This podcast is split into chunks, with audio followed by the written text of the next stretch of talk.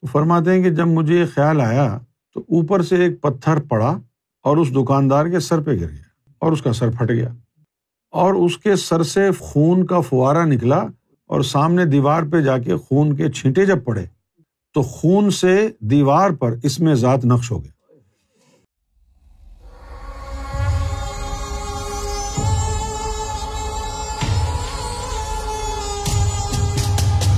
خون میں یہ ہے پاک اس کو کہتے ہیں مکمل، کہ یہ جو ہمارا خون ہے نا، اس کے اندر جو ہے ریڈ جرمز ہیں، جس کو اردو میں کہتے ہیں سرخ خلیے۔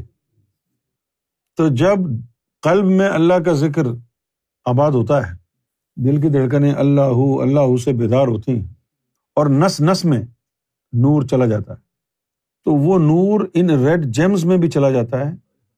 اللہ تعالیٰ نے ان کو اتنی طاقت دی ہے، ان ریڈ جرمس کو کہ یہ red germs on its own ذکر اللہ میں لگ جاتے ہیں۔ تو ایک تو وہ ہو گیا کہ جس کے خون میں نور مکس ہو گیا، لیکن اس سے بڑا مقام اور مرتبہ اس کا ہے کہ جس کے خون کے جرسوں میں بھی ذکر اللہ میں لگ گئے۔ داتا علی حجویری نے اپنی کتاب کشف المحجوب میں ایک واقعہ لکھا۔ دادا صاحب فرماتے ہیں کہ میں ایک بازار سے جا رہا تھا تو میں نے دیکھا کہ ایک دکاندار اپنے کام میں، کاروبار میں اتنا مصروف تھا۔ بڑے انہماک سے اپنے کاروبار میں وہ لگا ہوا تھا۔ تو دادا صاحب فرماتے ہیں کہ مجھے یہ خیال آیا کہ یار دیکھو، یہ جو بندہ ہے، کتنے انہماک سے، کتنی یعنی گہرائی میں جا کے اپنے کاروبار میں مصروف ہے، اسے اللہ کا کوئی خیال نہیں اللہ سے غافل ہے۔ تو فرماتے ہیں کہ جب مجھے یہ خیال آیا تو اوپر سے ایک پتھر پڑا اور اس دکاندار کے سر پہ گر گیا اور اس کا سر پھٹ گیا اور اس کے سر سے خون کا فوارا نکلا اور سامنے دیوار پہ جا کے خون کے چھینٹے جب پڑے تو خون سے دیوار پر اس میں ذات نقش ہو گیا۔ دادا صاحب نے کہا کہ تب مجھے پتا چلا اہل ذکر کی شان کیا ہے۔ اسی لیے مولانا روم نے کہا کہ دست بکار دل بیار کہ ہاتھ کام کاج میں اور دل یار کے ساتھ ہے۔ پنجابی میں بھی اس کا ترجمہ ہوا۔ ہتھ کار ول، دل یار ول۔ ہتھ کار ول، دل یار ول، کہ ہاتھ کام کاج میں لگے ہوئے ہیں اور دل جو ہے وہ یار کے ساتھ۔ قرآن نے بھی کہا اللہ زین یسکرون اللہ قیام تو یہ وہ لوگ ہوتے ہیں کہ جن کے خون کے جرسوں میں اللہ کے ذکر سے آباد ہو لیکن ایک مسئلہ ان کا یہ ہوتا ہے۔ جن کے خون کے جرسوں میں ذکر اللہ میں لگ جائے نا، تو اس کی وجہ سے ان کے خون میں گرمی پیدا ہو جاتی ہے۔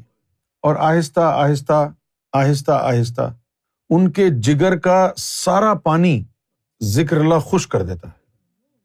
اور یہ ذکر اللہ جو لوگوں کا خون چوستا ہے، اس خون کے بدلے میں اللہ نے ایک حوض بنایا ہے۔ اس حوض کا نام ہے حوض کوثر۔ مجھے سرکار نے خود فرمایا کہ وہاں عاشقوں کے جگر کا خون ہے۔ کوئی اللہ کا عاشق ایسا نہیں گزرا جس کا جگر خراب نہ ہوا، کیونکہ یہ ذکر اللہ چوس لیتا ہے۔ ذاکر قلبی کی بات نہیں ہو رہی ہے۔ یہ نہیں کہ آپ ڈر کے مارے ذکر چھوڑ دیں۔ ذاکر قلبی کی بات نہیں ہو رہی ہے یہ۔ یہ خاص لوگوں کی بات ہے بھائی۔ مجھے تو یہ خطرہ لاحق ہو گیا کہ ہو ہو، اب میں نے آج ہی کہہ دیا، پتہ نہیں کوئی اس کی کیا کہانی بنائے جو میں چیزیں نہیں کہتا ہوں، وہ بنا لیتے ہیں۔ وہ مجھے ہی حوالہ دیتے ہیں، آپ نے یہ کہا ہے۔ تو میں یہ نہیں کہہ رہا کہ ذکر قل والوں کے ساتھ ایسا ہوتا ہے۔ یہ ان کے ساتھ ہوتا ہے کہ جن کے خون کے جرسوں میں ذکر اللہ میں لگ جائیں۔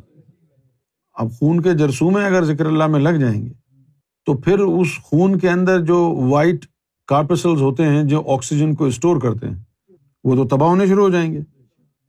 نہیں، خون کے اندر جو آکسیجن کی سپلائی ہے وہ جو پیوریفیکیشن ہوتی ہے پیوریفائڈ بلڈ ہوتا ہے، کیوں، کیسے ہوتا ہے؟ کہ یہ جو وائٹ بلڈ کارپسلز ہوتے ہیں، دل کے اندر، ان کارپسلز کے اندر آکسیجن جذب ہوتی ہے۔ پھیپھڑا ہمارا لنگز ہمارے ساتھ لگے ہوئے ہیں۔ وہ ان کو نکال نکال کر کے آگے دھکیلتا رہتا ہے۔ یہی وجہ ہے کہ جب آپ بھاگتے ہیں، جتنی زیادہ ایکٹیویٹی آپ کا جسم کرے گا، تو خون کی رفتار بڑھے گی۔ جب خون کی رفتار بڑھے گی، تو اب اس کو آکسیجن چاہیے۔ پھر آکسیجن کے لیے آپ کا سانس پھولتا ہے۔ کیونکہ آکسیجن کی کمی ہو گئی نا، کیونکہ آکسیجن وہاں چلی گئی۔ ان لوگوں کی صحت اچھی ہوتی ہے جو پہاڑی علاقوں میں رہتے ہیں، سرسبز علاقوں میں رہتے ہیں۔ شہر میں رہنے والوں کی صحت اتنی اچھی نہیں ہوتی ہے یہاں تو دھواں، مٹی، پتہ نہیں کیا کیا ہے۔